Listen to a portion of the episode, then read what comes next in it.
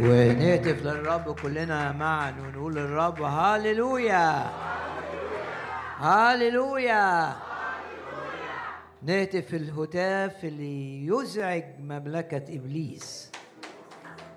نهتف الهتاف اللي يجبر الأرواح الشريرة أن تبتعد بعيدا جدا جدا جدا عنا. اهتف للملك وقول معايا ليه. هاليلويا هاليلويا. هاليلويا. وكان اسم الرب يسوع يتعظم. وارفع إيدك كده اعلن ان اسم الرب يتعظم في هذا الاجتماع. في خلاص للخطاه في شفاء للمرضى في تحرير للمقيدين. في شفاء باسم الرب يسوع في خلاص باسم الرب يسوع في تحرير باسم الرب يسوع في امتلاء بالروح القدس باسم الرب يسوع. وكان اسم الرب يسوع يتعظم. ادوا المجد للرب يسوع. الان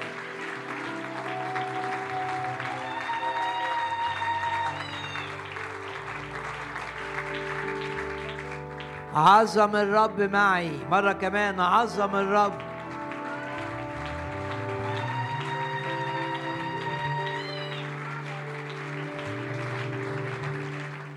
عظم الرب الذي يغير يغير الأوقات والأزمنة. من أوقات حزن إلى أوقات فرح. من أوقات سلب إلى أوقات نجاح. من أوقات مذله إلى أوقات مجد. عظم الرب عظم الرب عظم الرب.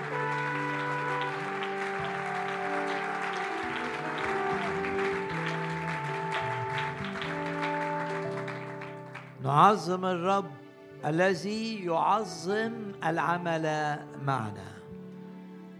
ونعلن إيماننا. نرفع إيدينا. إعلان الإيمان أن الرب في هذه الأيام يجري معنا أعمال غير عادية أعمال عظيمة. ونرفع إيدينا مرة كمان نعلن أن الرب بيعمل معانا أعمال عظيمة. في حمايتنا في علاج نتائج أخطائنا. رب بيعمل معانا أعمال عظيمة في خدمتنا للثمر الكثير. الرب بيعمل معانا أعمال عظيمة. ارفع إيدك في دوائر العمل في الدائرة العائلية. يا رب أشكرك لأنك تعظم العمل معنا. وندي لك يا رب كل المجد الآن.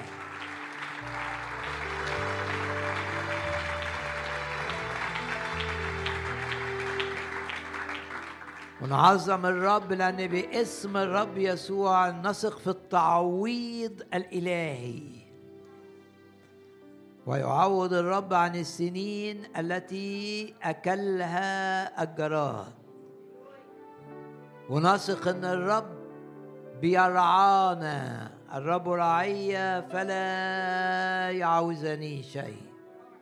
نثق أن الرب يسدد كل احتياجاتنا.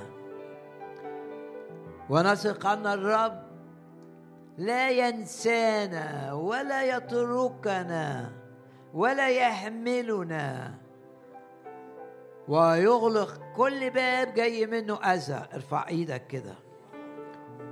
ويفتح أبواب التعويض أبواب النجاح أبواب الشفاء أبواب الثمر المئة ضعف والأبواب التي فتحها الرب والتي يفتحها الرب والتي سيفتحها الرب لن لن تغلق وندي المجد للرب الآن.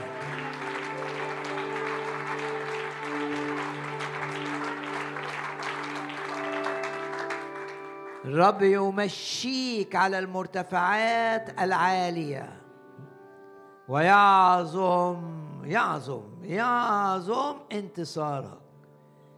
ونعظم الرب ونعظم دم الرب يسوع السمين.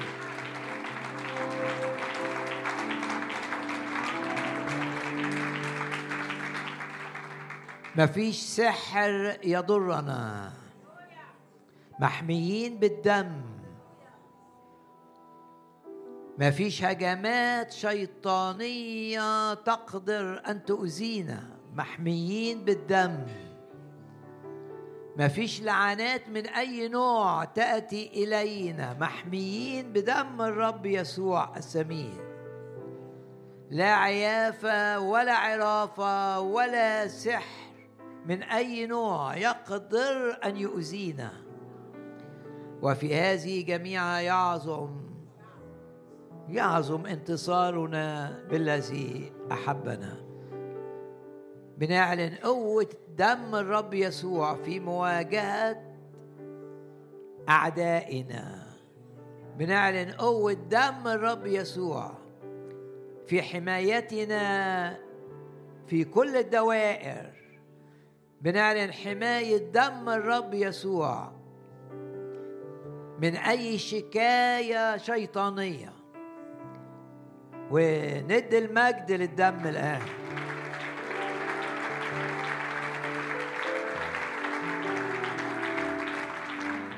لن نعود من هذا الاجتماع كما أتينا باسم الرب يسوع.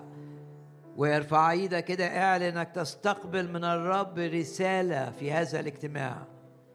لن تعود كما أتيت لن تعود بحزنك لن تعود بهمك لن تعود بخوفك لن تعود بألمك.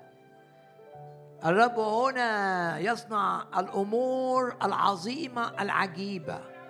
نعلن إيماننا إن إحنا بنرجع من الاجتماع واخدين بركات. بنرجع من الاجتماع واخدين قوة غير عادية. وترجع من الاجتماع رافع رأسك كده وتقول الآن يرتفع رأسي على أعدائي حولي. لا للهم لا للخوف لا للسلب لا للفشل. في هذه جميعها يعظم انتصارنا. كلمة ممسوحة بالروح القدس. ارفع إيدك كده. تمتلئ بالكثير من كلام النبوة وكلام العلم وكلام الحكمة ومؤيدة بالآيات والعجائب التابعة. وندي المجد للرب مرة كمان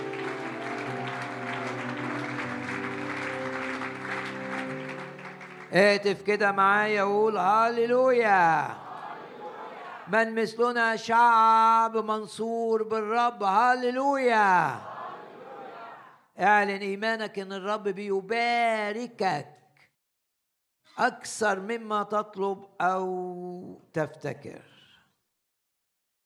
لا نكون إلا مع الرب لا تكون إلا إيه؟ فرحا الآية تقول لا تكون إلا ارفع صوتك. لا تكون إلا لا تكون إلا لا تكون إلا وندي المجد للرب. اللي عايزك حزين اللي عايزك قلقان اللي عايزك منزعج ده إبليس. لكن الرب عايزك لا تكون إلا فرحا وندي المجد للرب الآن.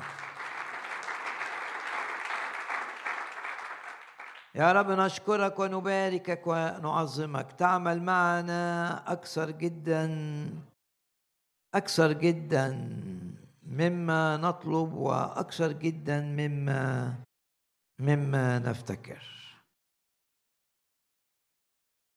عظم الرب العمل معنا وصرنا فرحين. يا رب نشكرك من أجل الأعمال العظيمة. آمن أن الرب هيعمل معاك أعمال عظيمة والإيمان معناه التوقع. لازم تتوقع. لازم تتوقع أعمال الرب العظيمة. التي تمجده. أبدأ معكم ببعض. الآيات من سفر المزامير. من مزمور واحد وثلاثين داود بيقول للرب كن لي صخرة حصن بيت ملجأ لإنقاذي لتخليصي. انت ممكن تقول للرب كن لي الحصن كن لي الملجأ كن لي الصخرة. أنت حمايتي. وفي آية أربعة داود يقول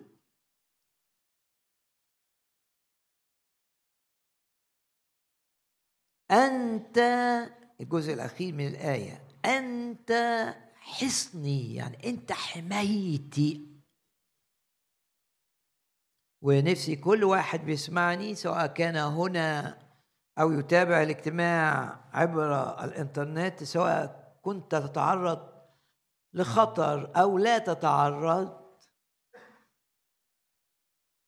بص للرب كده وبثقة قل له أنت حصني. أنت حمايتي.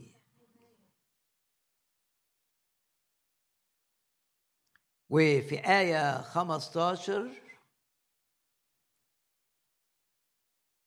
داود يقول للرب في يدك آجالي يعني في يدك أوقاتي.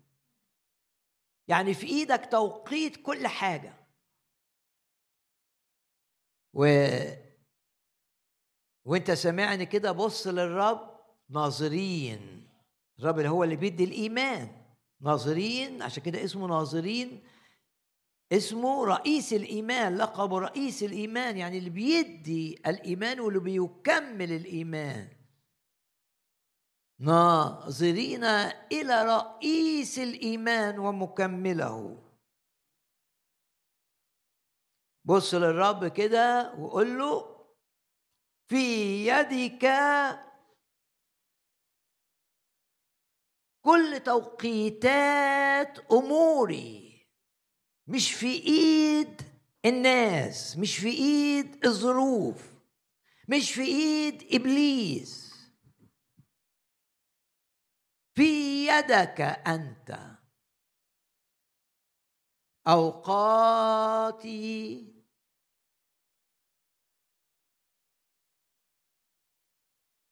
واعلن إن الرب يتحكم في الأمور من أجل أن تتحرك في التوقيت اللي هو محدده لك وقول للرب في يدك آجالي في يدك توقيتات أموري. آية 18 بقول بعض الآيات المشجعة في هذا المزمور مزمور 31 آية 18 فيها جرأة الإيمان. الإيمان يدي جرأة. تحدي لإبليس. وفي آية 18 تقدر تقول كده لتبكم. أمر لتبكم. شفاه الكذب. يعني في ناس بيتكلموا عنك كلام يسيء اليك ما بيحبوكش. لا تقف موقف سلبي. إنما وإنت بتصلي كده تقول الآية دي لتبكم. تعجز عن أن تتكلم وتواصل الكلام السيء. لتبكم شفاء الكذب. المتكلمة. على الصديق من هو الصديق؟ هو الشخص اللي ليه علاقة مع الرب. حتى لو كان ضعيف. لكن الرب يحميه. ولو اتحط في شبكة يقول لك الرب يطلع من الشبكة في آية أربعة.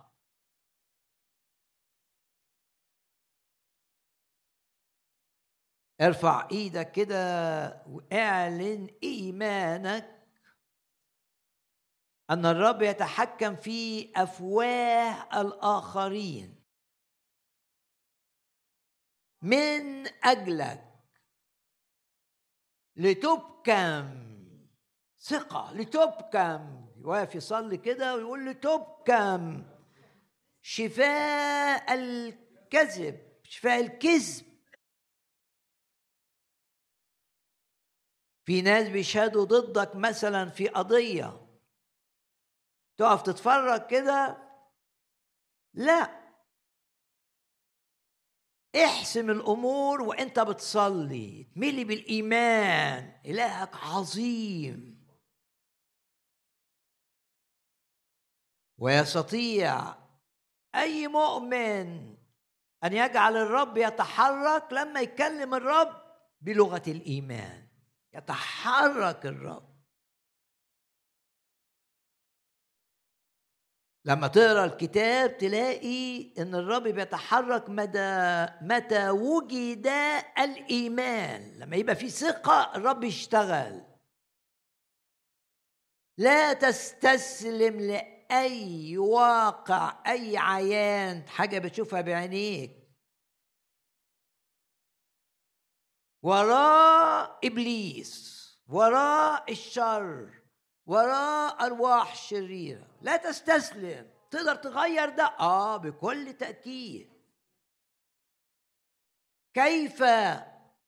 حينما تعلن الإيمان والإيمان يعلن في الصلاة. ده أكبر مكان يعلن فيه الإيمان. تبقى واقف تصلي كده وعايز تسبح وترنم لماذا؟ لأن عندك إيمان جوه قلبك. أن الأمور التي فعلها إبليس تتحول إلى خير عظيم لك. ادوا المجد للرب الآن.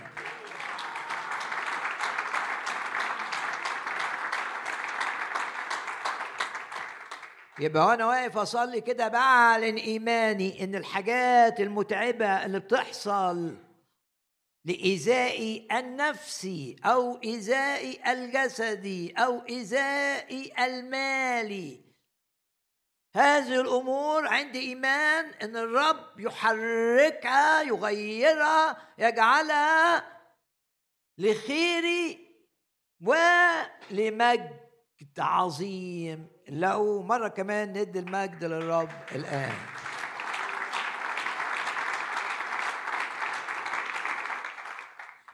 تقف كده في الصلاة بإيمان بثقة وتقول تبكم شفاء الكذب. تبكم تبكم. سواء كان اللي بيتكلم ضدك ده في منصب عالي أو قوي ماديا ايا كان.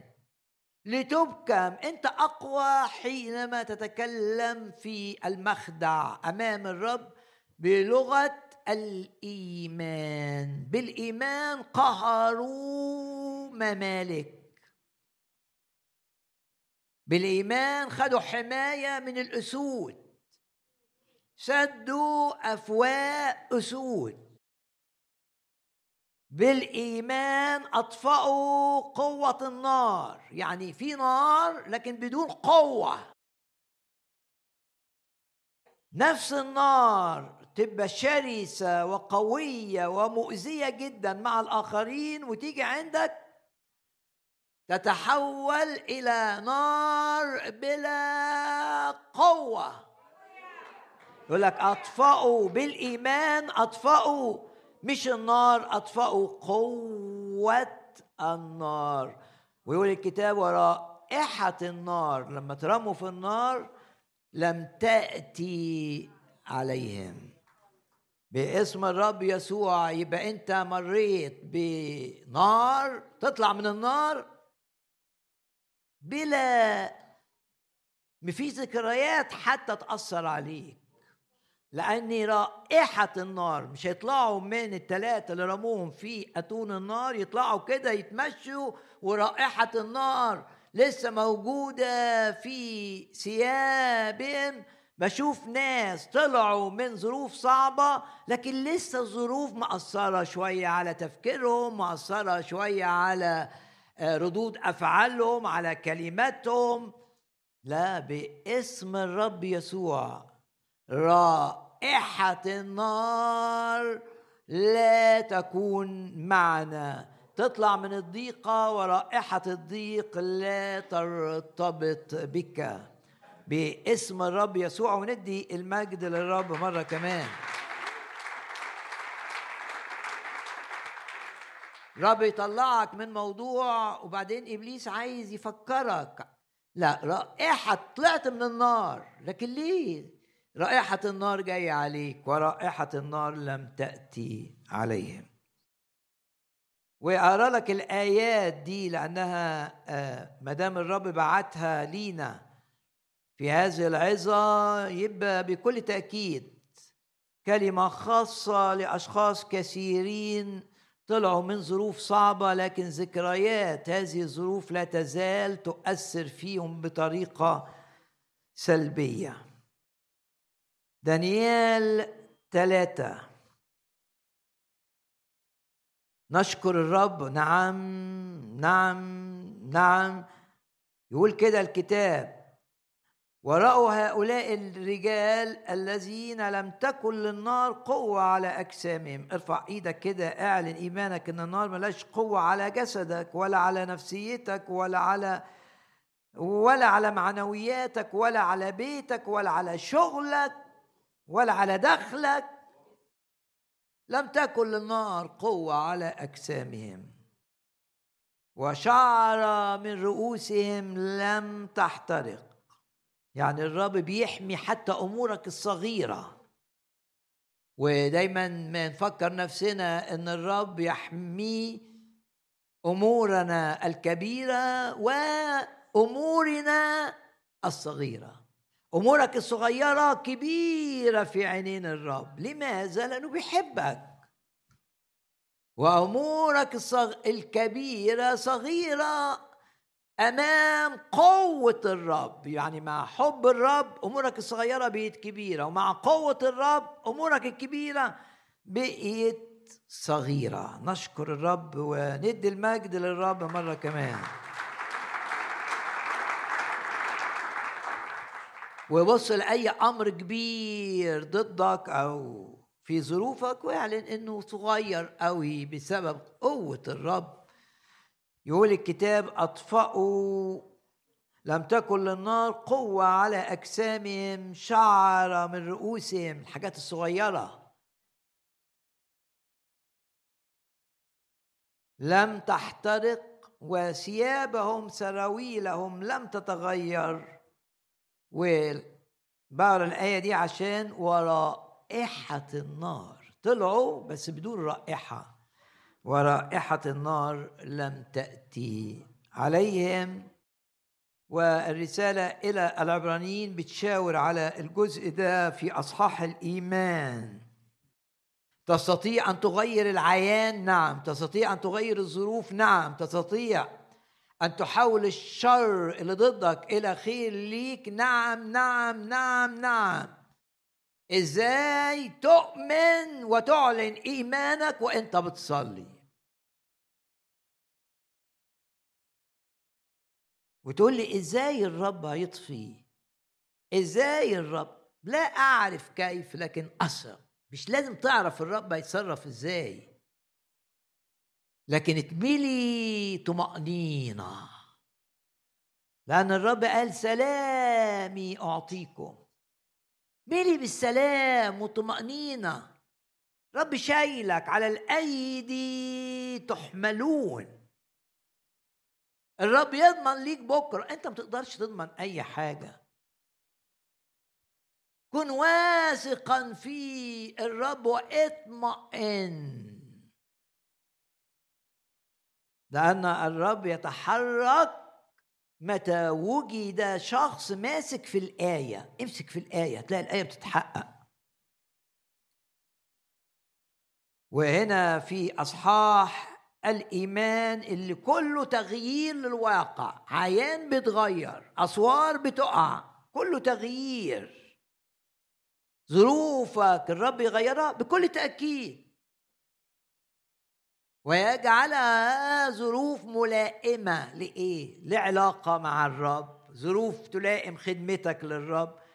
ظروف يشتغل فيها الرب عشان يديلك سلام عشان يستخدمك بقوة غير عادية. آمن إن الرب يستخدمك بقوة.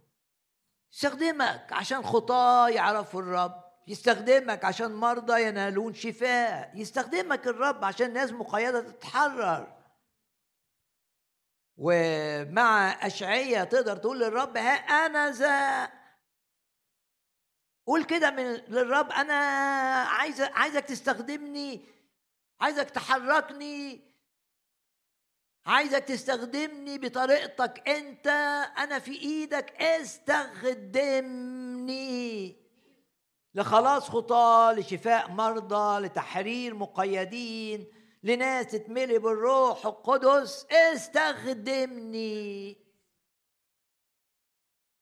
وزي ما قال الكتاب من البركة إن الشجرة تعطي كامل تعطي قوتها يعني كل حاجة فيها تبقاش مستخدم ب 30% من طاقتك أو مواهبك يقول لك كده التينة والكرمة يعطيان قوتهما.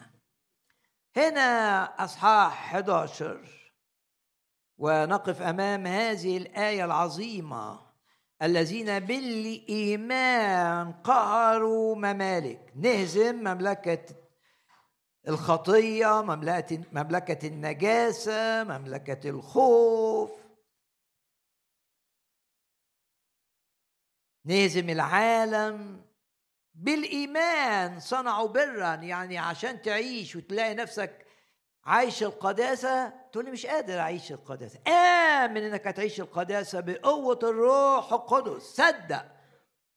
إنك تقدر تعيش البر. يقول لك بالإيمان صنعوا برا. بالإيمان تقووا من ضعف. شاعر بضعف في جسمك شاعر في ضعف في تفكيرك. شاعر بأي نوع من أنواع الضعف أمام مشكلة من المشاكل شاعر قدامها إنك ضعيف. آمن إن المشكلة مش هتغلبك. آمن صدق. كتاب بيقول كده بولس لما كان يلاقي نفسه ضعيف قدام حاجة كان يقول كده أنا فرحان. ليه يا بولس فرحان؟ ما أنت شاعر إنك ضعيف في في هذا الظرف. أنت ضعيف قدام اللي حصل ده. ضعيف. مش عارف تتصرف زي يهوشافاط لما قال ليس فينا قوة ولسنا نعلم ماذا نعمل. يعني لا عندنا قوة ولا عندنا تفكير ولا عندنا حكمة. بولس يقول كده أفرح بالحري أفتخر يعني أفرح في ضعفاتي لأني لما أبقى كده واجي للرب يملاني بالقوة. زي اللي كانوا في العلية في يوم الخمسين عندهم خوف من اليهود. إنهم يقبضوا عليهم إنهم يموتوهم إن حياتهم خلاص تنتهي يعيشوا كده إزاي؟ إنما بالروح القدس بقيوا أقوياء وخرجوا عشان يوعظوا للناس وعشان يجيبوا ناس للرب رغم إنهم كانوا في ظروف جعلتهم مملوئين بالخوف لكن حينما يأتي الرب يغير واقعك. ده اللي يختبره بولس قال حينما أنا ضعيف حينئذ أنا قوي أفتخر بالحري في ضعفاتي بفرح ليه؟ عشان بتحل عليا قوة المسيح قوة المسيح. يعني بولس اختبر إنه ضعيف وبعدين حط الضعف بتاعه ده قدام الرب وآمن بكلمة الرب تكفيك نعمتي. قوتي هتيجي لك شاف نفسه ضعيف وبعدين شاف نفسه قوي. وقال كده حينما أنا ضعيف حينئذ أنا قوي.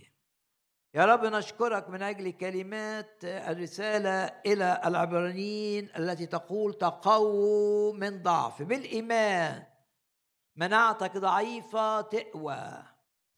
بالإيمان حاسس نفسك كده خائر وكسلان ومش عارف تتحرك وبتتحرك بالعافية والكسل مليك وما عندكش حماس والحاجات اللي كنت بتعملها زمان بحماس في جواك الوقت بتعملها وانت بالعافية يعني ناس بتزقك آمن إن قوة المسيح تحل عليك وتعود من هذا الاجتماع مختلف تماما لأن الرب عظيم في أعماله وبالإيمان تتقوى من ضعف. ودوائر الضعف اللي في حياتك تتحول إلى دوائر قوة باسم الرب يسوع. تقول لي أنا ضعيف قدام الناس دي كلامهم بيزعجني. باسم الرب يسوع تاخد قوة مناعة. يبقى بيتكلموا نفس الكلام لكن أنت غير متأثر. لأن الرب قوى مناعتك. يا رب نشكرك لأننا بالإيمان نتقوى من ضعف. ارفع إيدك كده معايا سواء كنت هنا أو تتابع الاجتماع اعلن ايمانك ان الظروف اللي محسساك انك ضعيف باسم الرب يسوع ترى نفسك قويا في الرب تقوى في الرب وفي شدة قوته باسم الرب يسوع. مع الرب لست ضعيفا مع الرب أنت من الأقوياء. أكتب إليكم أيها الأقوياء لأنكم قد غلبتم الشيطان الشرير تقووا من ضعف. نشكرك ونبارك. صاروا أشداء في الحرب. يعني مش بيستسلموا باسم الرب يسوع بالإيمان. نشكرك ونباركك لأنه مكتوب نالوا مواعيد سدوا أفواه أسود حماية كاملة من أفواه الأسود الجارحة القاتلة. بعدين الآية اللي خلتنا 34 آه، اللي خلتنا نقرأ الجزء ده أطفأوا. قوة النار بإيه؟ الذين بالإيمان. غمض عينك كده وقول بالإيمان باسم الرب يسوع. أسد أفواه الأسود. بالإيمان باسم الرب يسوع أطفئ قوة النار المشتعلة لإيذائي. ورائحة النار لن تأتي علي. يعني مش هعيش كده متأثر بحاجة حصلت. بالإيمان رائحة النار لن تأتي علينا. وإن كانت جت بالإيمان تخلص من رائحة النار. نشكرك نباركك نعظمك أيها السيد الرب.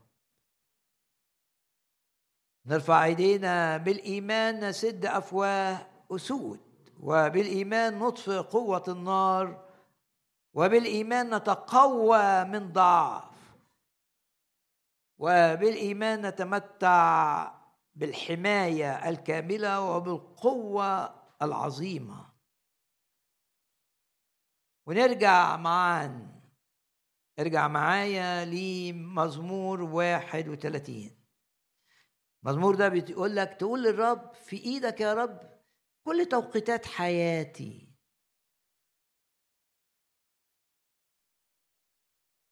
لو بتفكر تعمل خدمة في مكان آمن إن توقيت بدء الخدمة ده مش في إيد الظروف في إيد الرب. لو حد بيفكر في الارتباط ليس صدفة أنك تسمع هذه الآية وتقول يا رب أنت في إيدك توقيت ارتباط يبقى من إيدك. لو أنت بتفكر تعمل مشروع جديد قول للرب يا رب أنا عايز المشروع يبقى منك مش عايز حاجة أعملها مش من إيدك. وإمتى أبدأ؟ التوقيت منك أنت في يدك أوقاتي في يدك آجالي. مزمور واحد وثلاثين. بعض الآيات المشجعة لتبكم. شفاء الكذب المتكلمة على المؤمن بوقاحة يعني أو بكبرياء. أو باستهانة. يقول لك لا يستهن أحد بأنك شخص صغير. يقول الضعيف بطل أنا لا تقل إني ولد. أي كلمات تقلل منك ارفضها في الصلاة وقول لتبكم شفاء الكذب المتكلمة علي باستهانة. ولو في ناس بيقولوا كلام عنك في شتايم مثلا بوقاحة. تقدر تقول الآية دي لتبكم الشفاء المتكلمة علي بوقاحة. ولو في ناس بتتكلم عليك بقى بالكبرياء عايزه أصدر لك صغر نفس عايزة تقلل من إمكانياتك مع إن إمكانياتك دي من الرب دي نعمة. واللي الرب لا يمكن يتخلى عنك وفي أي موقف تحتاج قدرات إضافية هيديك القدرات الإضافية. يقول لك مشاهم في سكة ما مشيوش فيها قبل كده ما عندهمش أي خبرة. لكن إذا الرب قادك انك تمشي في سكة ما مشيتش فيها قبل كده في ضوء الكلمة في ضوء الآية اللي أنت سمعتها ده تمسك كده فيها وتؤمن إن لو يا رب السكة دي مش منك بعدنا عنها. لكن لو منك وأنا ما أعرفش أعملها أثق أنك تعطيني إمكانيات تتناسب مع هذه السكة الجديدة أو هذه المرحلة الجديدة. يقول لك كده كتاب مشاهم في سكك وما مشيوش فيها قبل كده. لتبكم شفاه الكذب المتكلمة على الصديق بوقاحة بكبرياء واستهادة ونرفع ايدينا كده نعلن إن الرب بيحفظنا من أي كلام مؤذي أي كلام سلبي. يحمل إيذاء لنا. ونقول له يا رب أشكرك. شوف الآية بتقول إيه؟ تسترهم بستر حضورك يعني حضور الرب يحميك. تمتع دائما بحضور الرب. تعالى اجتماعات فيها إيمان بأن الرب حاضر. حيثما اجتمع إثنان أو ثلاثة باسمي هناك أكون في وسطهم. طالما بتشعر بحضور الرب هيجي إبليس يقول لك المكان بعيد هيجي إبليس يقول لك مش عارف الدنيا برد ولا حر هيجي يقول لك هتشوف ناس أنت مش عايز تشوفهم. إبليس يريد أن يعطلك أن تأتي إلى حيث تتمتع بحضور الرب. يا رب نصلي أن يكون حضورك ملموسا ومحسوسا لنا جميعا. كلنا حاسين بحضور الرب. حضور الرب هام جدا. وهنا في هذه الآية هو الحماية المؤكدة. لأنك تطلع من اجتماع الرب حاضر فيه شاعر إن ملايكة معاك شاعر إن ملايكة بتعالج أخطائك ونتائجها شاعر إن ملايكة بتتحكم في الناس من أجلك. شاعر ان الملائكة بتقفل باب هيجي منه أذى ضدك. شاعر ان الملائكة تحافظ على أبواب مفتوحة فتحها الرب ليك. تطلع جواك إيمان. وعشان جواك الإيمان اللي أنت مؤمن بيه ده يتحقق. بس ما كانش عندك الإيمان قبل أن تتواجد في محضر الرب. التواجد في محضر الرب هام جدا علشان يبقى عندك إيمان. التواجد في محضر الرب. وحيثما اجتمع إثنان أو ثلاثة باسم الرب يكون حاضر. هناك أكون في وسطهم. يقول تسترهم يعني تحطهم في حماية بستر وجهك وجهك كلمة وجه ترجمة لكلمة حضور. حضور ملموس. الوجه يعبر عن حضور أحد الكلمات اللي بتقول أن الرب حضوره محسوس. والرب يديك بروحك كده إنك تحس بحضور الرب تحس بقوة الرب تحس إن الكلمة فيها تأثير عليك. لا تفتعل شيئا. لأن الحياة الروحية اللي فيها افتعالات هيبقى فيها كذب وبالتالي لن تصمد أمام التحديات. الحياة الروحية فيها صدق فيها أمانة فيها إخلاص للرب.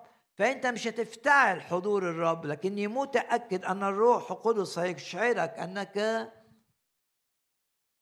حاضر والرب حاضر من أجلك. وتشعر إن الكلمة جاهزة ليك. الرب أعد الكلمة في عرش النعمة وارسلها إليك. ويقول كده الكتاب أرسل كلمته يعني الرب بيرسل كلمة تدي شفاء.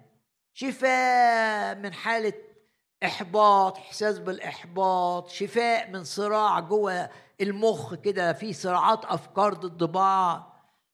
شفاء لمشاعر مجروحة شفاء لمعنويات منخفضة شفاء للجسد من أمراض ثقيلة وخطيرة. أرسل كلمته. وشفاء من الخوف. باسم الرب يسوع شفاء من الهم وشفاء من الحزن. لا تكون إلا فرحا. تسترهم بستر حضورك. من مكايد الناس. يبقى الرب بيديك حماية من المكائد اللي هي التدابير اللي مليانة خبث مكيدة اللي مليانة خداع. العالم مليان خداع بكل تأكيد. وعشان كده الكتاب يقول لك الغبي يصدق كل ما يقال. الكتاب يقول لك امتحن ما تسمعه. لأن العالم مليان خداع والدوائر الروحية أيضا الاجتماعات والخدمة فيها خداع. ويهوذا كان في دائرة الرب الضيقة يعني من ال 12 ومع هذا كان خادعا. والناس كانت بتديله الفلوس عشان يصرفها على الفقراء كان بياخد منها لجيبه. كان عنده الصندوق وكان يسرق منه. عشان كده باسم الرب يسوع نمنع إبليس من أن يخدعنا. وأي مكيدة بقى فيها خداع تبطل باسم الرب يسوع. وممكن الناس يقولوا لك كلام شكله حلو جدا لكن مليان سم. عايز الكلام ده هدفه إن يوصل جواك فكرة معينة. تأثر على قرارك. وتخرجك خارج مشيئة الرب. الشيطان خبيث جدا. وعنده مكائد كثيرة. وعنده طرق علشان تتحرك بره مشيئة الرب وتبقى فاكر نفسك إنك بتعمل الصح. هو ده الخداع. باسم الرب يسوع ارفع إيدك كده اعلن ايمانك أن الرب يحميك من الخداع. أن الرب يحفظك من المكايد. أن الرب يعطيك ألا تصدق كل ما تسمعه. كأنه مية في المية سليم لكن الشيطان بقى خبيث يسمعك. موضوع تسعين في المية منه كلام صح عشان يحط لك العشرة في المية السم. فلأنك لقيت تسعين في المية صح قد تخدع وتاخد العشرة في المية إنها صح وهي في الواقع من إبليس وفي الواقع خطيرة ومؤذية. اللي محتاج حكمة عشان يميز ما تقولش أنا ما عنديش ذكاء الرب مش عايز الذكاء الطبيعي لن يحفظك من الخداع الذكاء الطبيعي إنما ليحفظك الحكمة اللي تاخدها من الرب. الرب يديك حكمة. ومن تعوزه حكمة فليطلب من الله الذي يعطي الجميع بسخاء. فلا تكون غبيا تصدق كل ما تسمعه ولكن بالحكمة اللي بيديها لك الرب تحكم. يقول لك كده الأذن تمتحن الأقوال. يا رب نشكرك لأنك تحمينا بحضورك من الخداع ومن المكايد. وآية عشرين كمالتها رائع تخفيهم في مظلة. يعني اللي عايزين يشوفوا عايزين يشوفوا حاجات تضرك مش هيقدروا. يقول لك مجد الرب إخفاء. لو إبليس بيحرك ناس عشان يشوفوا حاجات تبعك معرفتها تؤذيك في مظلة تخبي. تخفيهم في مظلة. حماية. من مخاصمة الألسن. يا رب نشكرك لأنك تحمينا من شفاه الكذب وتحمينا من خصام الألسنة. ألسنة يحركها العدو. وآخر آية في هذا المزمور لتتشدد ولتتشجع قلوبكم. إلهك هو إله يقوي ويشجع القلب المعنويات اللي جوه. والآية دي إن كانت في صيغة الجمع في آية 24 مزمور 31 فهي في صيغة المفرد. يعني الرب بيكلمك أنت. بيكلمنا كلنا دي حاجة بس بيكلمك أنت بالذات. في آية 14 أيضا نهاية مزمور سبعة وعشرين. انتظر الرب ليتشدد بالمفرد وليتشجع بالمفرد قلبك بالمفرد. يعني كلمة ليك أنت شخصيا. الرب بيقول لك أنا أديك شدة أنا أديك قوة أنا أديك شجاعة.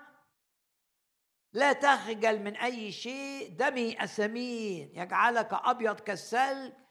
من يشتكي عليك في شكايات تأتي إليك. من سيشتكي على مختاري الله؟ بولس بي بيعلن في روميا 8 لأن الرب بررني. لأن يسوع بيشفع فيا. مين يقدر؟ يدينني لا لا أحد. ليتشدد وليتشجع قلبك. مزمور 27 وآية رقم 14 سفر أخبار الأيام.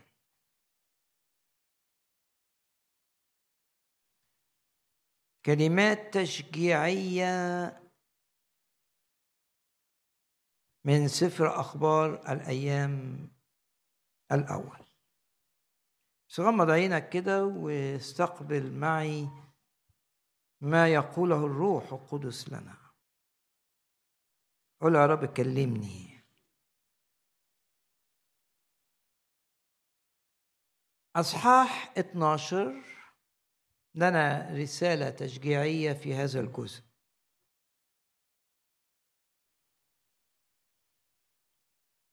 حديث عن الناس اللي انضمت لداود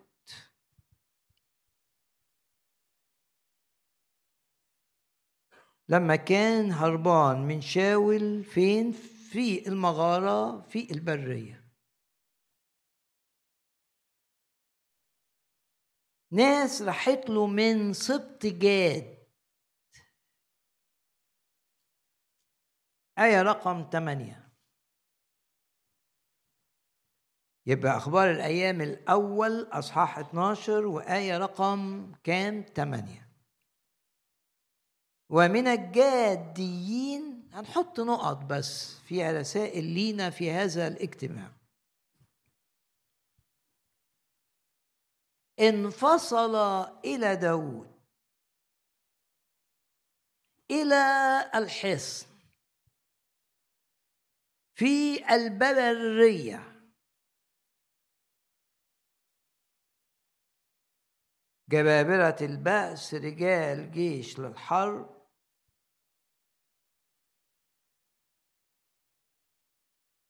وجوههم كوجوه الأسود. وهم كالظبي أو الغزال على الجبال في السرعة. الآية دي بتقول إن ناس من سبط جاد انفصلوا إلى داود ودي أول رسالة انفصل عن الحاجة اللي معطلاك عن إنك تقبل الرب بكل كيانك. لأن شاول كان هو الملك.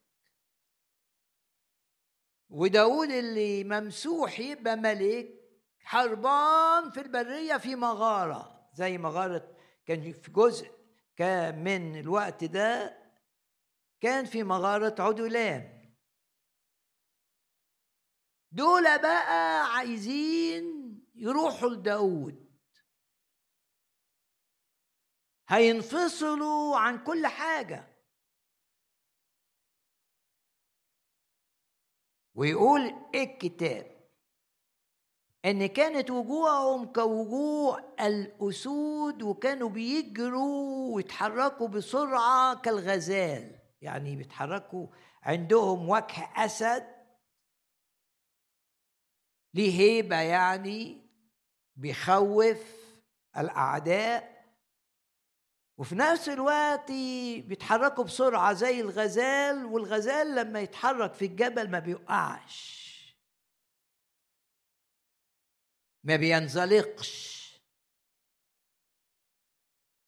فعندهم القوة وعندهم السرعة وبيتحركوا دون أن يسقطوا. لأن أنت ممكن تكون بتتحرك لكن بتقع والدنيا بتت... بتتعقد.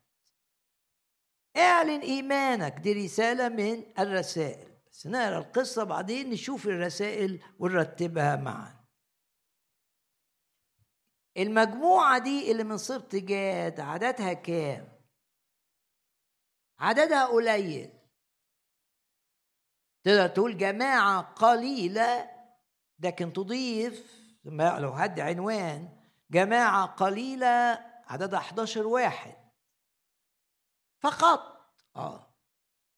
لكنها عظيمة. الرب قال لا تخف أيها القطيع الصغير. مش بتستمد قوتك من إنك في جماعة ضخمة. لا أنت بتستمد قوتك من إنك مع الرب. وفي المجموعة اللي الرب حطك فيها مش أنت حطيت نفسك فيها. حتى لو كانت مجموعة صغيرة. والمدهش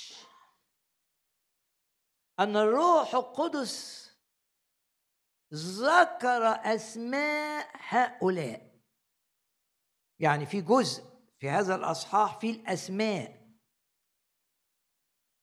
واحد اسمه عازر واحد اسمه ألياب واحد اسمه عناي اليئيل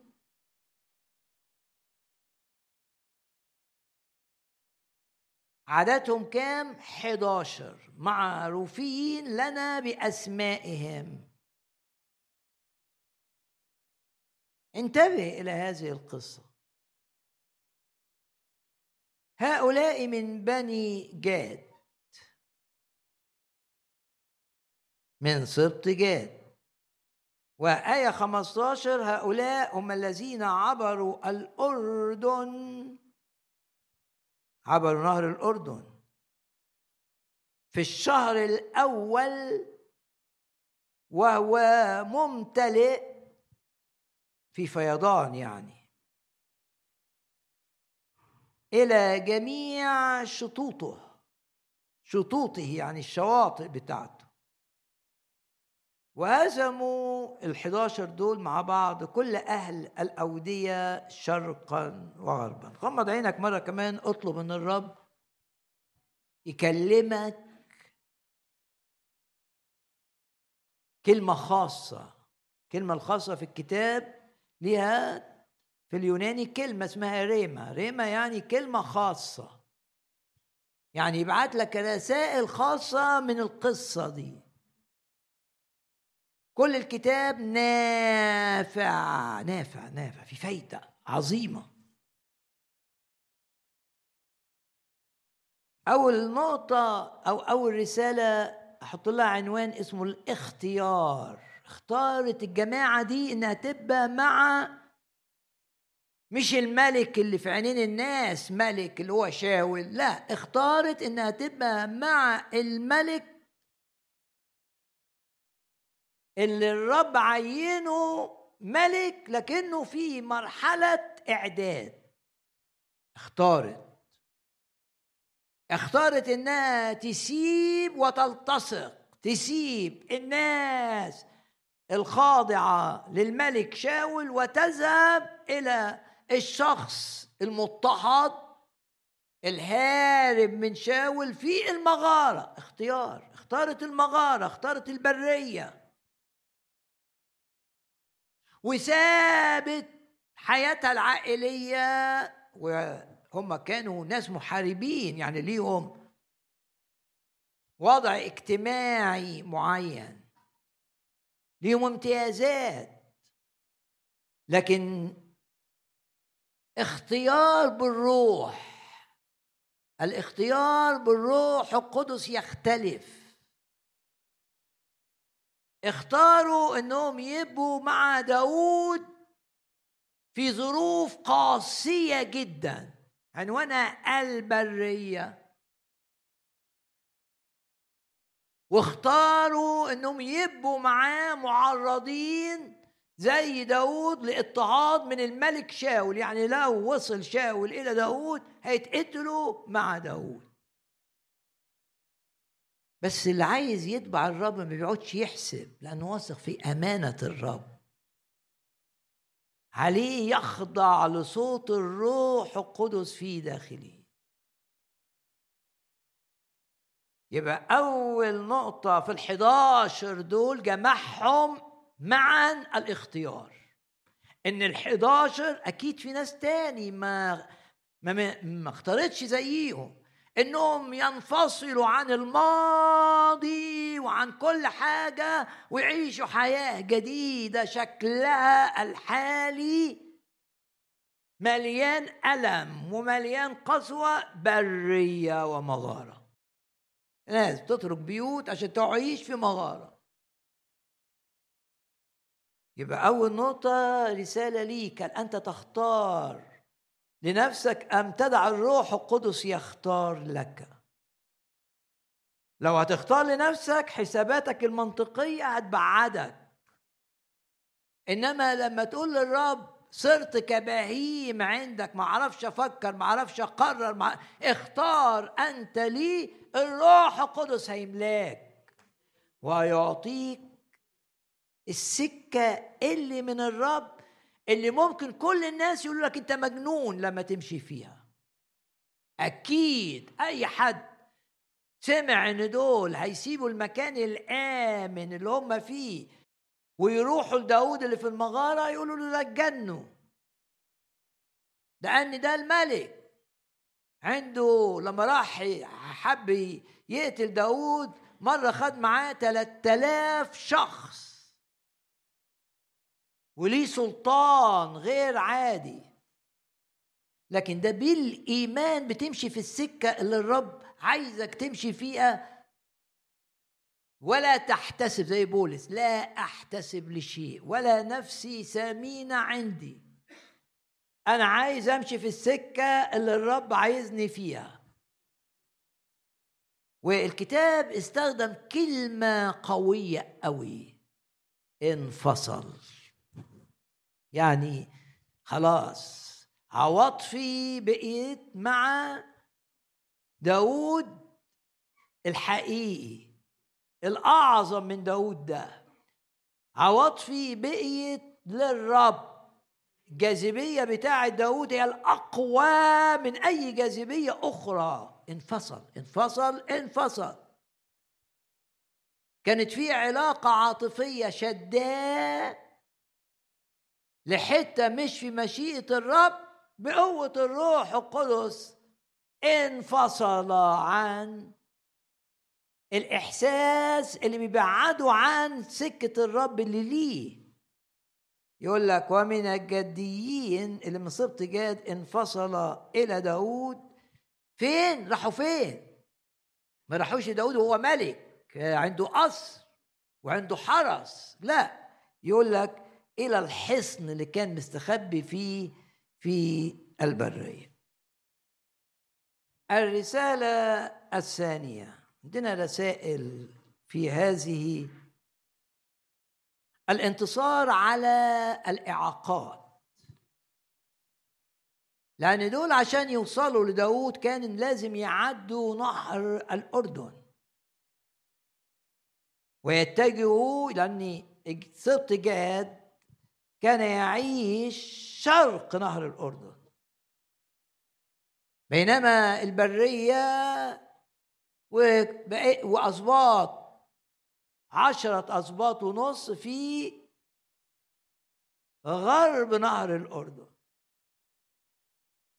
بس هم عايشين صرت جاد ده من ساعة ما ابتدى عايش شرق نهر الأردن. وهنا في رسالة هامة جدا. أربط الآية دي أنهم عبروا هؤلاء هم الذين عبروا نهر الأردن آية 15 أخبار الأيام الأول وأصحاح 12 بفكرك بجزء من سفر العدد. ليه علاقة بعيلة جاد دي؟ سبط يعني عائلة ضخمة أو قبيلة ضخمة شعب الرب كلنا عارفين يتكون من 12 سبط يعني 12 عائلة ضخمة. تسمت بأسماء رؤوسها اللي جم. العيلة دي جاية من مين؟ من بنيامين بقيت سبط بنيامين. العيلة دي جاية من لاويين بقيت سبط لاويين في آه، سفر العدد رابع أصفار الكتاب المقدس. بنقرأ هنربط سفر العدد بسفر أخبار الأيام الأول. إيه اللي بنشوفه عن سبط جاد في آه، سفر العدد؟ عندنا لما قربوا خلاص عشان يمتلكوا الأرض أصحاح 32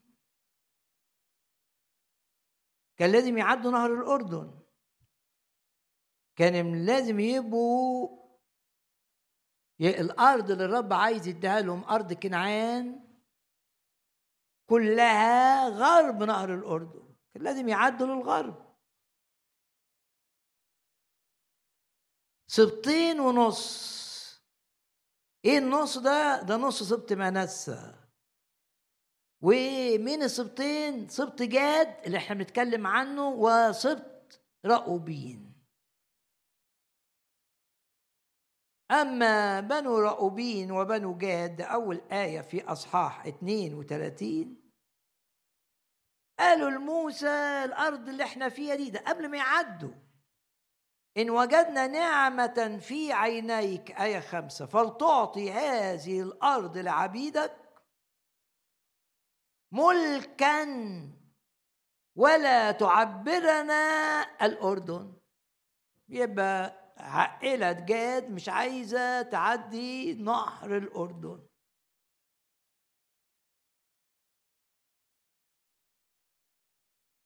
مش عايزة تتنقل مرحلة فيها عبور. لقيت إن الأرض دي جميلة جدا نقعد هنا ما نعديش.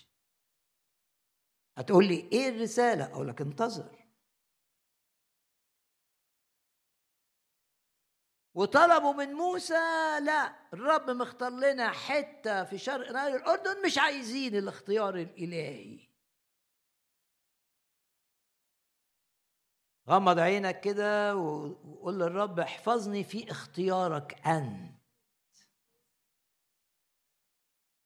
يعني الرب مختار ليهم مكان.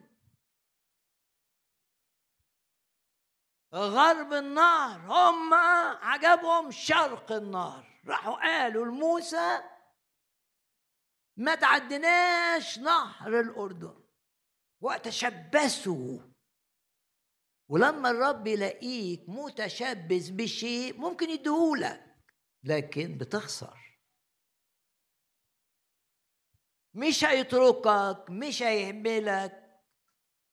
إنما الامتيازات اللي كانت هتبقى ليك لو مشيت في الاختيار الإلهي ستفقد بعضا منها. أهم حاجة إنك تبقى في كل أمورك يختار الرب اختار الله نصيبا لنا. الرب اللي بيختار. لكن انت لو هتتمسك بقى بحاجة عشان عاطفة جواك عشان استحسان بشري وقاعد تتمسك ممكن الرب يقول لك أوكي زي ما عمل هنا في القصة دي. لكن ستحرم من بعض الامتيازات التي كانت ستكون لك لو كنت مصر إنك تبقى في الاختيار الإلهي.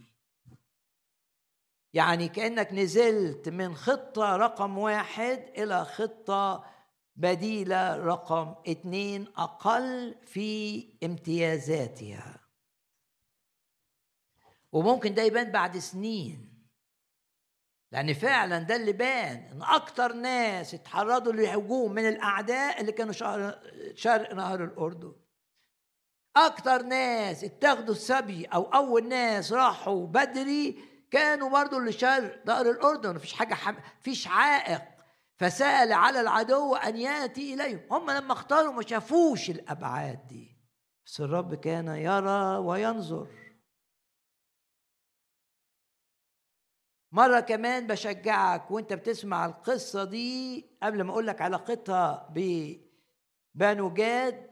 إنك تطلب من الرب إن يحفظك في مشيئتي ولو كنت غلطت قبل كده ومشيت في مشيئة بتاعتك أنت أو مشيئة أنت استحسنتها وتعجلت طالب الرب أن يعالج نتائج ما حدث ويعالجه بالنعمة الغنية. عند الرب نعمة يعالج بها اختياراتنا الغلط. الرب عنده نعمة يعالج الاختيار الغلط بتاعك. يبقى ده سفر العدد أصحاح 32 عظمة الحداشر دول إنهم مش ما مشيوش زي أباهم أو زي أجدادهم. دول عملوا العكس بقى. يعني دول ما رضيوش يعدوا نهر الأردن عشان كسالى في الروح. مش عايزين مغامرات ومقتنعين باللي شافوه بعينيهم. وزي ما بيقول لك اللي تعرفه أحسن من ما تعرفوش. مش عايزين يعيشوا بالإيمان. هنعدي نهر الأردن هنلاقي إيه؟ فين الأرض اللي ناخدها لا لا لا ما أنا شايف أرض كويسة.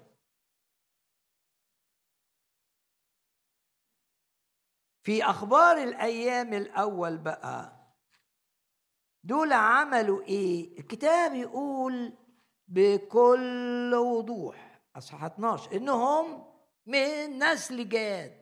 يعني أجدادنا عملوا حاجة إحنا بنعمل عكسها تماما. وهذه الرسالة الثانية.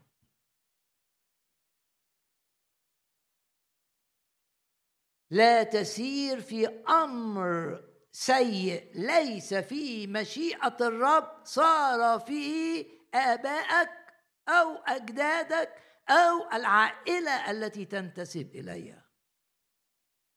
هم طلعوا وعملوا العكس تماما. دول كسلانين وعايزين الحتة دي مش عايزين يغامروا مش عايزين يعدوا ويحاربوا وعشان ما إحنا في حتة كويسة. دول بقى عملوا إيه؟ يقول لك هؤلاء هم الذين عبروا نهر الأردن. الرسالة الأولى هي الاختيار الرسالة الثانية لا تستمر في اتجاهات أو أمور أو أعمال أو أفكار في آبائك وأجدادك أو في العائلة لا تتفق مع كلمة الرب. هم قرروا إنهم يبقوا مختلفين عن اجدادهم أنتوا ما عدتوش إحنا بقى هنعدي. ويركز الكتاب هنا على العبور. هؤلاء هم الذين عبروا الأردن. الرسالة الثالثة. الحداشر دول انتصروا على نهر الأردن. عشان يروحوا لداود لازم يعدوا النهر. ويقول الكتاب إن النهر في التوقيت ده غير مناسب للعبور غير مناسب. يقول لك كده وهو ممتلئ فائض في فيضان. طب ما تأجلوا شوية. لا إحنا عارفين جوانا إن داود عايزنا. إن داود محتاج ناس تبقى معاه. طب ما تأجلوا لحد ما الفيضان. وقته ينتهي والنهر يرجع ينزل هتقدروا تعوموا ببساطة بسهولة. انتصروا على العائق فلم يؤجلوا. حسوا إن الرب الروح عايزهم في التوقيت ده مع داود خلاص هنتحدى المياه الهائجة. ده خطر جدا ممكن أنتوا ال11 تغرقوا. لن نغرق. إيه ده؟ ليه متأكدين؟ عشان الرب في قلبنا هو اللي قال لنا هو اللي ملانا. إن إحنا ما نبقاش زي آبائنا وأجدادنا نعدي النهر ونغامر مع الرب. أكيد الرب عايزك تغامر معاه مش كل حاجة بالحسابات المنطقية. ولما تقبل إنك تمشي مع الرب في مغامرة بكل تأكيد بكل تأكيد يقول لك اللي مشيوا في العمق بتاع المية رأوا عجائب الرب. لو قعدوا على الشاطئ مش هيشوفوا حاجة. سيب نفسك للرب. هذه مغامرة لذيذة جدا. لماذا؟ لأنك هتشوف. هتشوف اللي ما تشوفوش أبدا وأنت قاعد كده آه، مستقر. أخبار الأيام الثاني عشر. ما أجلوش؟ يبقى انتصروا على العائق وبعدين وهم بيعدوا بقى في ناس ضدهم. لأن بيعدوا ليه معروفين دول هيسيبوا القوة بتاعة شاول الملك ورايحين للي ضد شاول داود اللي مستخبي في المغارة. فما هما بيعدوا في الشاطئ ده في أعداء ولما يعدي المية في أعداء. لكن انتصروا على العائق. ما خافوش. وعشان كده يقول لك الكتاب وجوههم كوجوه الأسود. الأسد لا يخاف. أنت بالرب أسد. من غير الرب أنت ضعيف. لكن بالرب النعمة تخليك أسد. إبليس يخاف منك السحرة يخافوا منك. السحرة يخافوا منك. لأن الرب بيديهم إنهم يشوفوك ليك وجه الأسد المرعب. بدون الرب أنت اللي خواف وأنت اللي خايف زي السبطين دول ونص اللي بينهم سبط جاد اللي ما رضوش يعدوا نهر الأردن مع إن الرب هو اللي هيقسم الأرض وهيديكم أرض تناسب كل ظروفكم. لا لا لا لا. مش مش عايزين نغامر. الرب بس يوافق لنا إن إحنا نسكن هنا نبقى أحسن ناس. قل للرب حركني واستخدمني كما تشاء. زي بطرس كده الشجاع. الرب عطاله شجاعة يقول للرب مرني أن آتي إليك سائرا على المية. أنا عايز أمشي على المية معاك. المنطق يقول إن أنا هغرق الإيمان يقول إن أنا معاك ماشي على المية محمي. لو قعدت في القارب القارب ممكن يغرق. واغرق بيه. الأمان إن أنا أبقى ماشي معاك. وفعلا لما غرق مع الرب إيد الرب بتنتشله. في أمان لما تمشي مع الرب. إبليس يقعد يخوفك من كذا وكذا وكذا وكذا وكذا. قول لإبليس أنت كذاب وأبو الكذاب لأن الرب فيه كل الكفاية لحمايتي الكاملة. انتصروا على هذا العائق. ما انتظروش لما المية الفيضان ينتهي والمية تنخفض. لم ينتظروا. هؤلاء هم الذين عبروا نهر الأردن في الشهر الأول وهو ممتلئ إلى جميع شطوطه وهزموا اللي كانوا في الشر واللي كانوا في الغرب ضدهم.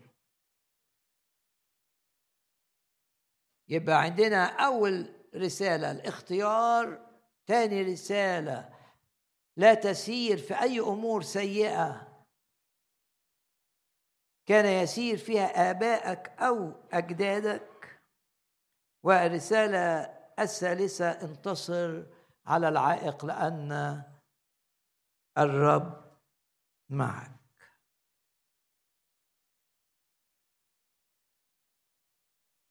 والرسالة الرابعة الرب عايزك مخيف لإبليس. اتكلم عن الوك. شوفك كده تخاف يخاف. الرب يريد أن يعطيك هيبة الأسد. ويريد أن يعطيك سرعة الغزال اللي بيتحرك كتير بس ما بيقعش. والرسالة دي حولها لصلاة. وصلي معايا كده وقول له يا رب نعم أنا أثق إنك أنت تشتغل فيا بالروح القدس.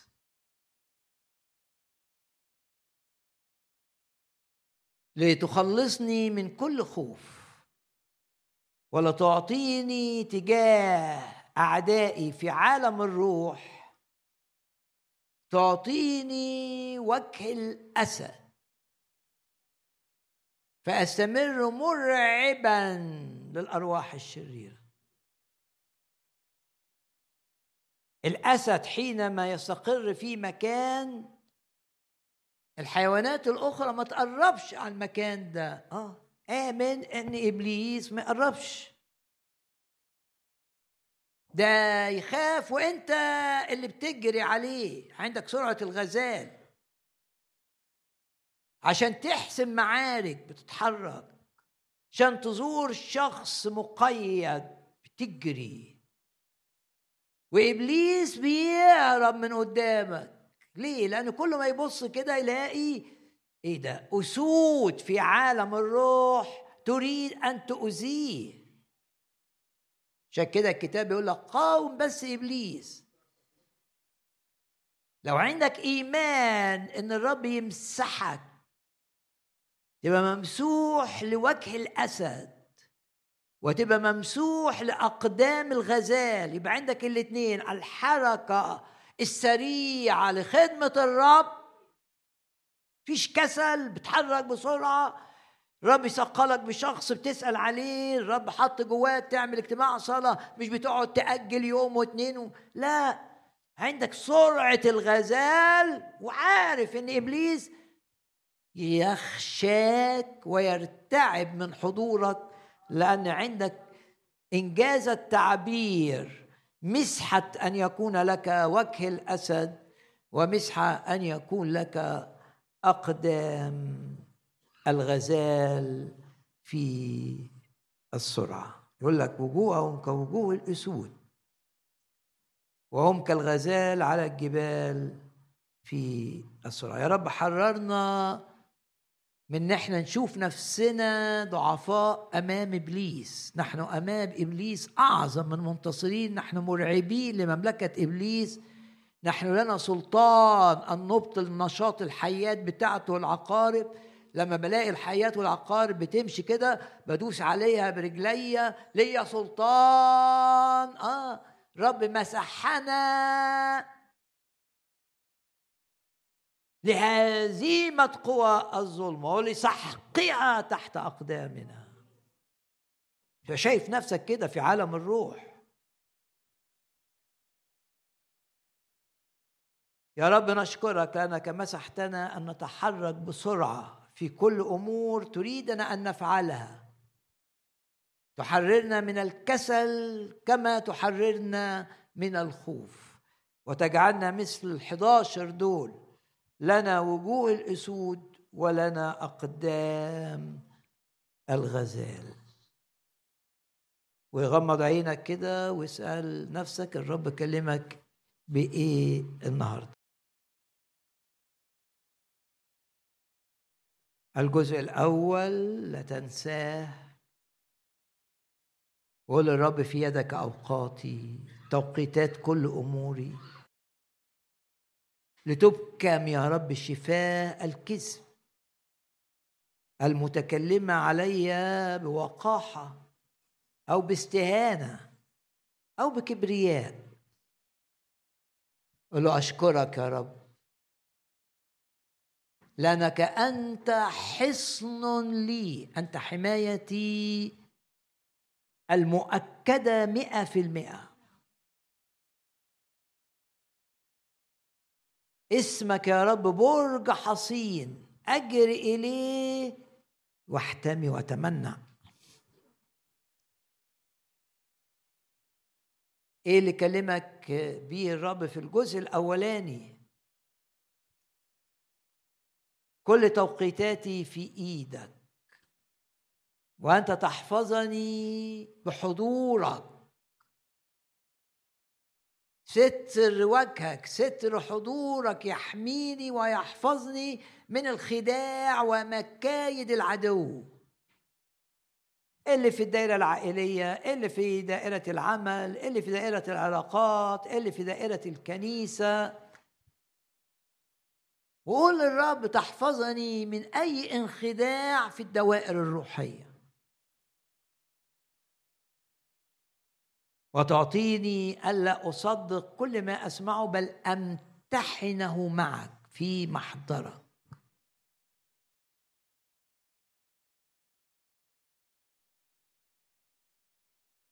واللي كلمك بيه الرب في القصة بتاعت الحداشر شخص.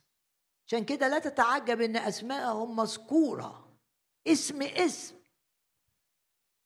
عشان عاشوا للرب.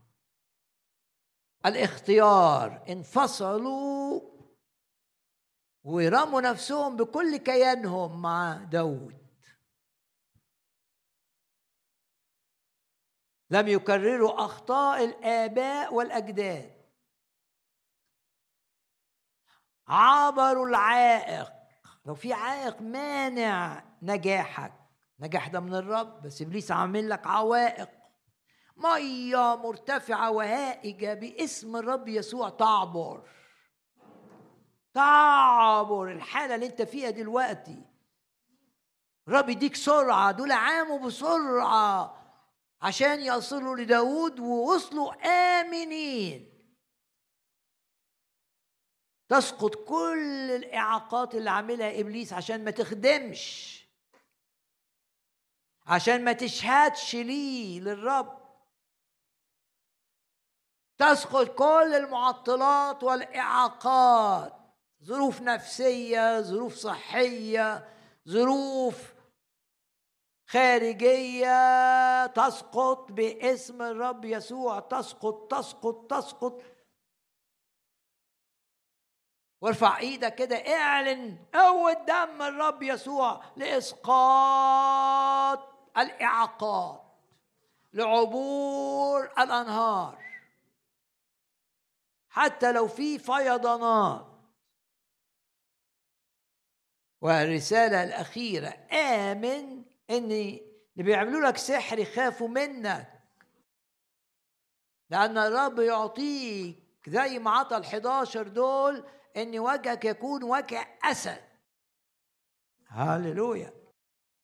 وتتحرك بسرعة كده وتتحرر من الكسل ولما تلاقي نفسك راكن كده وعليك حاجات ومش عارف تعملها باسم الرب يسوع. تمسح بالروح القدس تكون كالغزال الذي يسرع ولا يتعثر في جريه ندي المجد للرب الآن.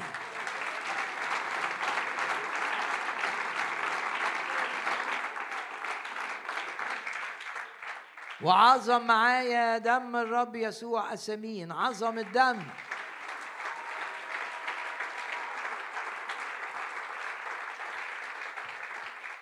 آمن ليك وكأسد أمام العدو وأنت بتعظم دم الرب. عظم دم الرب يسوع الآن.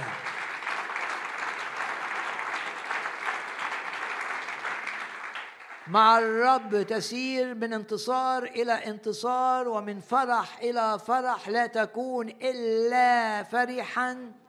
مع الرب تتغير إلى تلك الصورة صورة الرب. مع الرب تسير من قوة إلى قوة تتغير من مجد إلى مجد وتكون في الارتفاع فقط. فقط فقط وإد المجد للرب الآن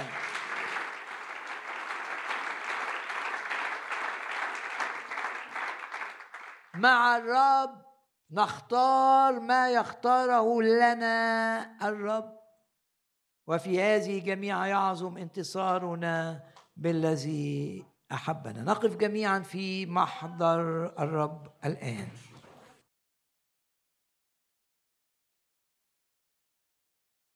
لو شخص ضعيف في هذه الأيام روحيا أو بعيد عن الرب قول للرب كده استلمني دلوقتي غيرني دلوقتي الوقتي الآن. سلم نفسك للرب الآن. قول له أنت دفعت الثمن نجاحي أنت دفعت الثمن قوتي ثمن مجدي ثمن شفائي ثمن تحريري.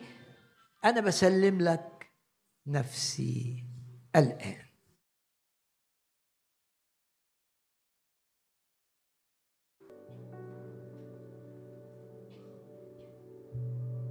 كل يوم للأمان نمسك ارفع إيدك. بيد الزمان سلطانه لنا وروحه لنا قواتنا هي أقوياء أقوياء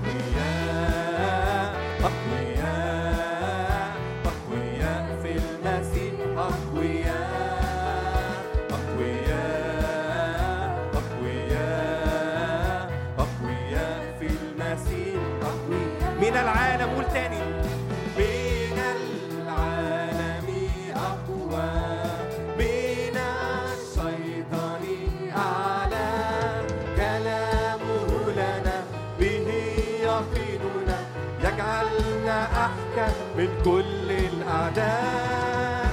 أقوياء أقوياء.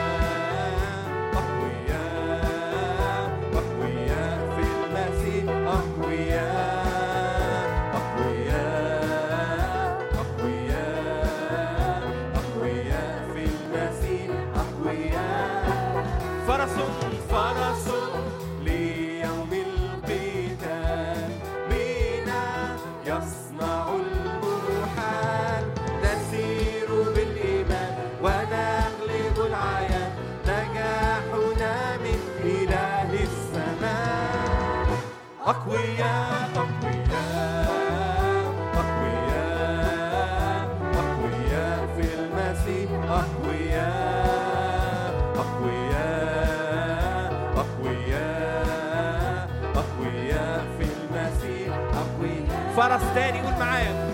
فرس ليوم القتال بنا يصنع المحال نسير بالإيمان ونغلب العيان. نجاحنا من إله السماء. أقوياء أقوياء.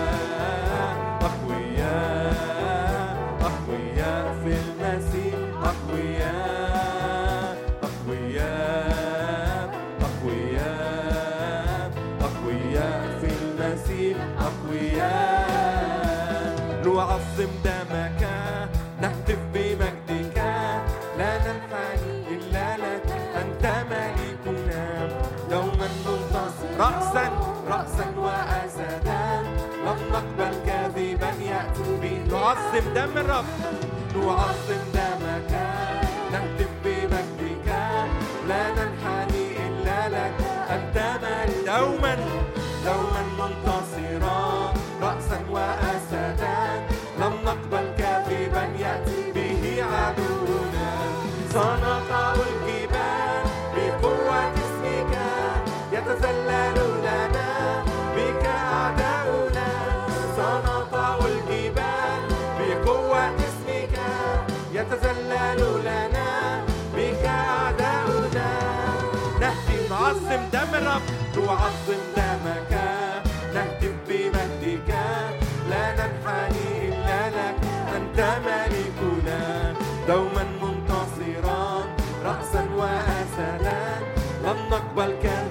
نعظم نعظم دم الرب.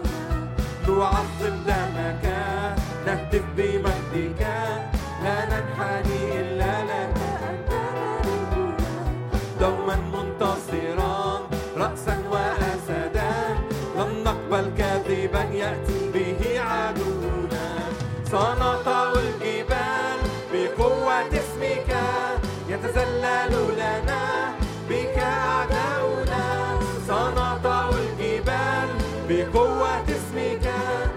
يتذلل لنا بك أعداؤنا. نهتف لك ستسجد لك يوما كل الجبال ستعترف بملكك يوما كل شفاء. نكرز به نعلن نعلن أنت هو ونسحق بدمك رأس عدونا. سنطأ الجبال بقوة اسمك. يتذلل لنا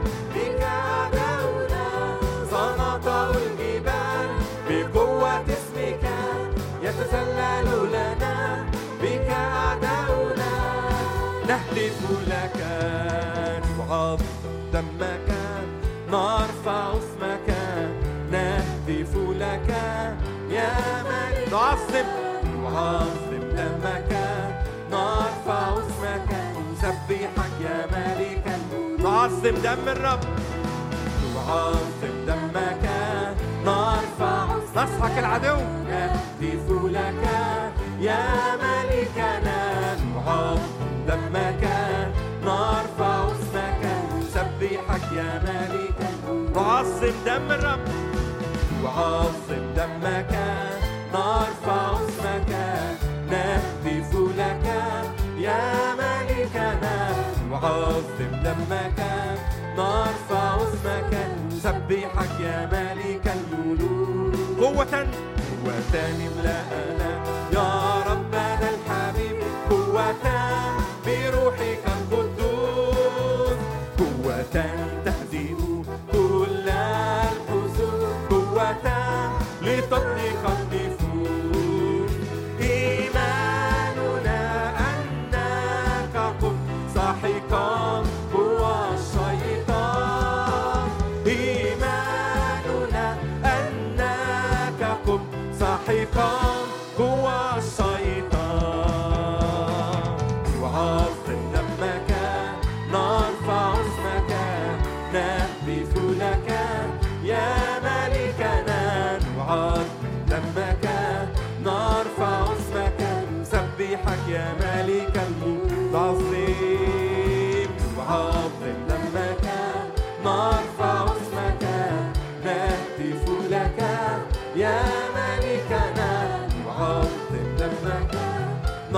نرفع اسمك نسبحك يا ملك الملوك هللويا اهتف للرب معايا قول هللويا هللويا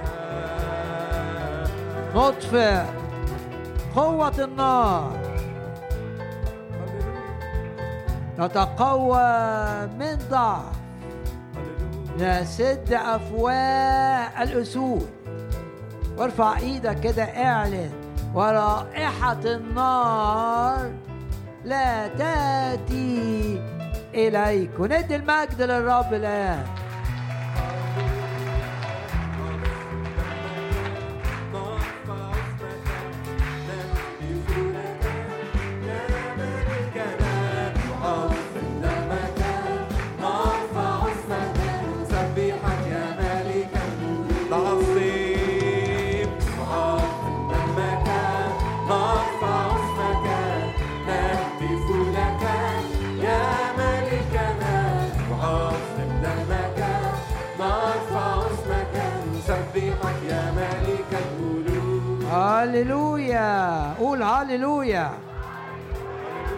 نعم يا رب نشكرك.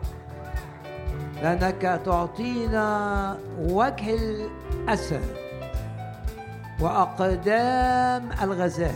نشكرك ونباركك ونعظمك. تجدد كالنسر شبابنا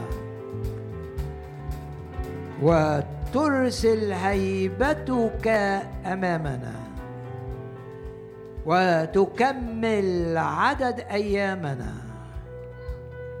وتسدد كل احتياجاتنا. الآن يرتفع رأسي على أعدائي حولي. نعلن شفاء للمرضى باسم الرب يسوع. ضع يدك على مكان الألم المرض واستقبل الشفاء الإلهي لأن الطبيب الأعظم هو هو. أمسا واليوم وإلى الأبد. يا رب أشكرك لأنك بتقفل. كل باب جاي منه أذى وكل باب جاي منه سلب وكل باب جاي منه خداع.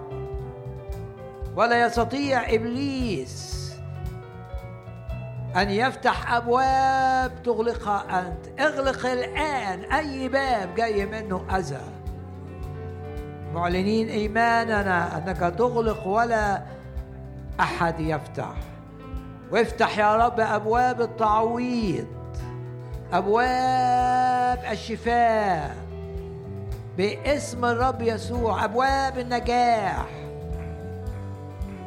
مسحة لكي تكون لنا هيبة أمام الأعداء. وجه الأسد وأقدام الظبي باسم الرب يسوع باسم الرب يسوع باسم الرب يسوع. وتتحكم في كل الأحداث من أجلنا.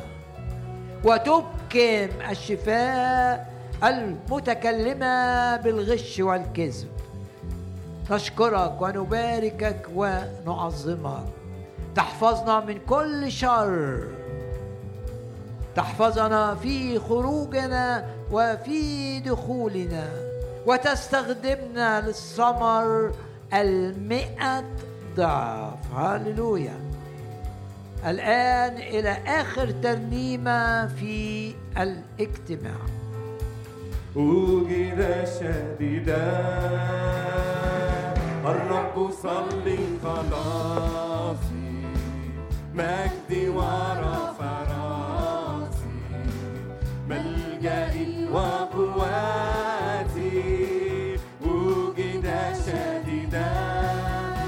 صار الرب صلي خلاصي. مجدي ورفع رأسي. ملجئي وقواتي. وجد شديدا. الرب صار الرب صلي خلاصي. مجدي ورفع رأسي. ملجئي وقواتي. معايا تاني الرب صار. الرب صلي خلاصي مجدي ورفع راسي ملجئي وقواتي وجد شديد الرب صار قوتي. الرب صلي خلاصي مجدي ورفع راسي ملجئي وقواتي وجد شديدا الرب قوتي تاني الرب صلي خلاصي. مجدي ورفع راسي ملجئي وقواتي. وجد شديدا علوا اسمه علوا اسمه بهتاب. يسوع رب الأرباب سيد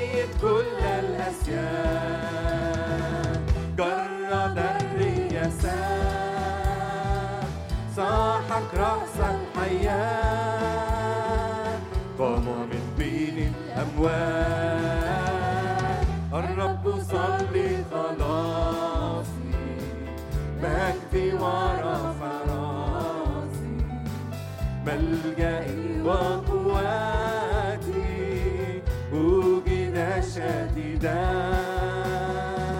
الرب صلي خلاصي مجدي ورفع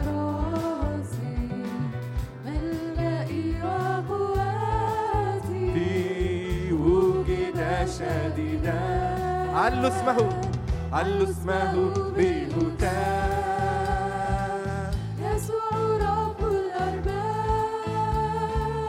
سيد كل الأسياب جرد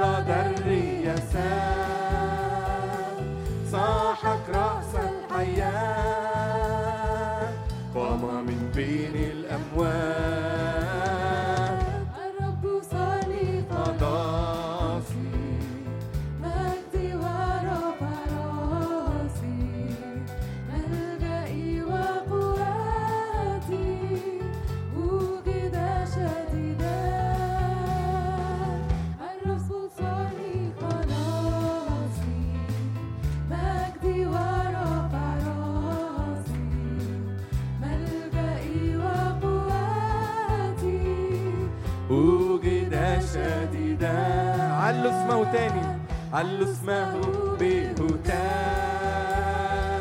يسوع رب الأرباب سيد كل الأسياد. جرد الرياسات صاحك رأس الحياة. قام من بين الأموات الرب صلي خلاصي مجدي ورفع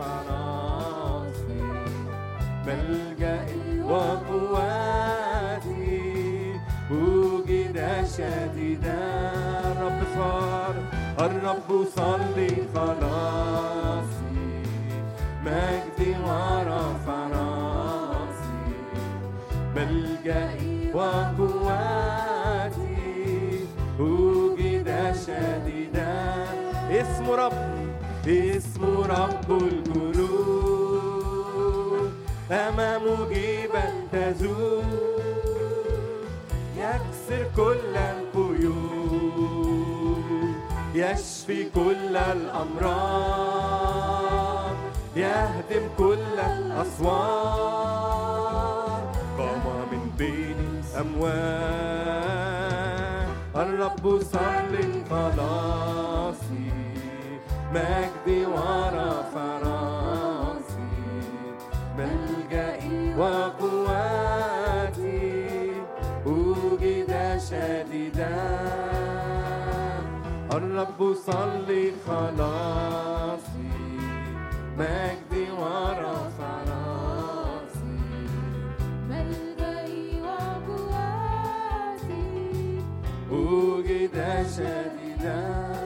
اسمه تاني. علوا اسمه بهتاف يسوع رب الأرباب سيد كل الأسياد جرد الرياسات صاحك رأس الحياة. قام من بين الأموات الرب صلي خلاصي سيفي ورف راسي ملجئي وقوتي. وجد شديدا الرب قوتي ونشيدي. الرب صلي خلاصي. هذا إلهي. رفع فأمجده. ملجئي وقوتي. أوجد شديدا